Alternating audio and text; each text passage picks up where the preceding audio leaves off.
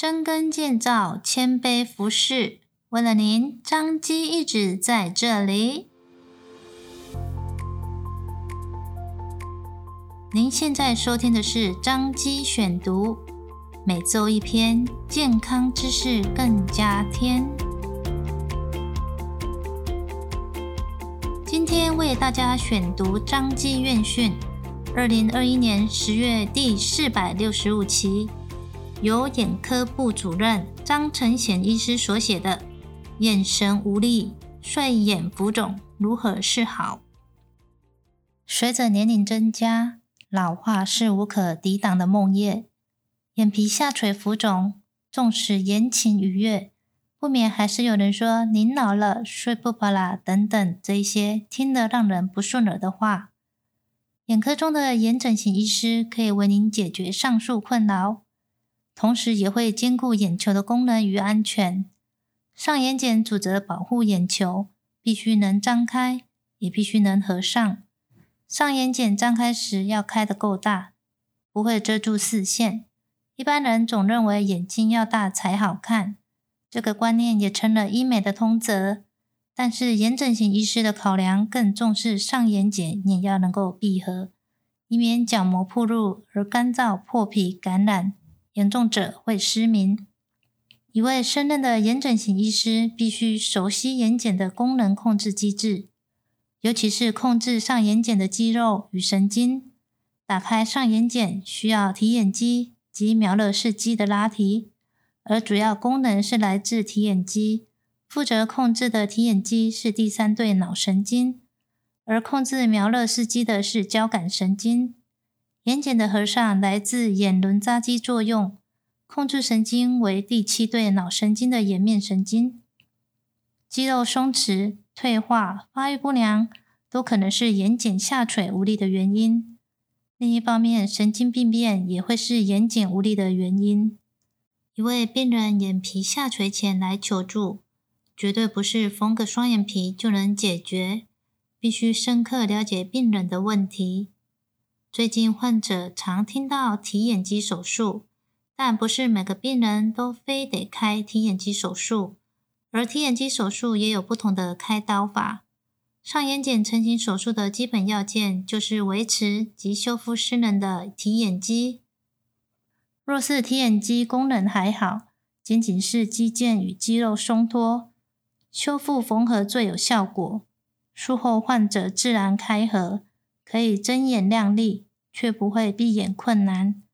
但若是提眼肌功能不良，低于十毫米，如先天发育不良或神经性麻痹失能，医师就必须伤脑筋，手术把眼皮拉高，不能拉太大，以免造成严重闭眼不良而致角膜破皮。这时必须注意，睑缘瞳孔中心距离不能拉太高。假如提眼肌功能有十毫米以上，瞼缘瞳孔中心的距离就可以恢复到正常。反之，当提眼功能低下，不足四到五毫米，眼睑肌缩短还不一定能让眼皮张得够大，就必须连接上额肌，利用抬眉及抬额来拉高眼睑。病人眼睛打不开。也不一定是拉抬力量不足，可能是眼轮匝肌的过度作用。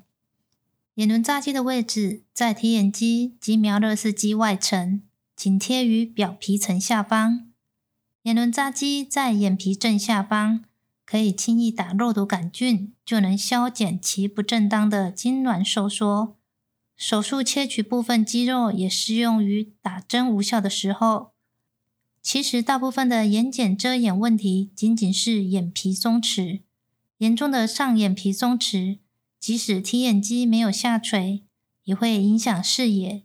通常可以在局部麻醉下切除多余的皮肤，但要小心，如果眼皮切除过多，将导致眼睛难以闭合。眼袋形成原因是隔膜组织松弛，无法将油脂往后压住。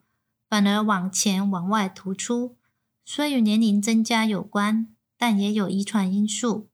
但是很常见的眼皮浮肿原因，也可能是多种内科疾病造成，包括心血管疾病等。而甲状腺眼病变要特别小心注意，其浮肿伴随严重发炎，会红肿、流泪及结膜充血，严重者会复视甚至失明。此时绝非再找个医美来开个双眼皮解决，如此反而更恶化疾病。因为甲状腺眼疾的特征之一是眼睑挛缩、眼睑闭合不良，双眼皮手术。更加重眼睑里面的组织结痂及肿胀。甲状腺突眼的病因除了发炎，还有脂肪细胞的增生。要纠正突眼，可以打开眼眶骨头及抽取脂肪来做眼窝减压手术。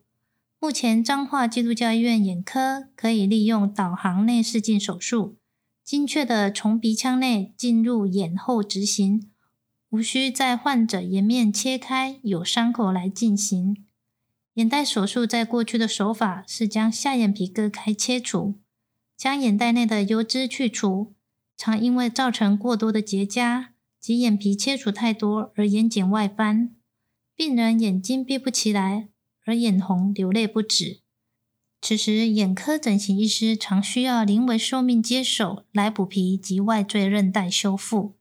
常也需要两次以上的修复，下眼袋美容手术需要更谨慎的评估与适量进行。当五花八门的眼睑手术广告呈现在您眼前时，正确的选择是安全考量第一，充分的术前沟通，设定合理的期待。过度的期待与手术可能造成难以收拾的后果，让您颜面尽失。